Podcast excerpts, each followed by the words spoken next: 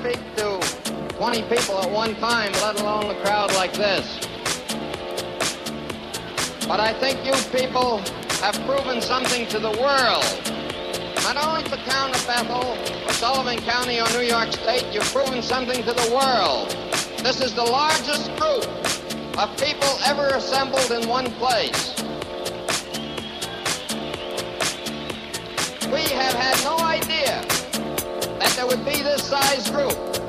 And because of that, you've had quite a few inconveniences as far as water and food and so forth.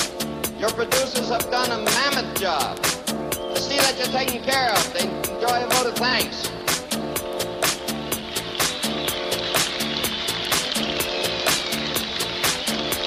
But above that, the important thing that you've proven to the world is that a half a million kids, I call you kids because I have children older than you are, a half a million young people can get together and have three days of fun and music and have nothing but fun and music. And I God bless you for it.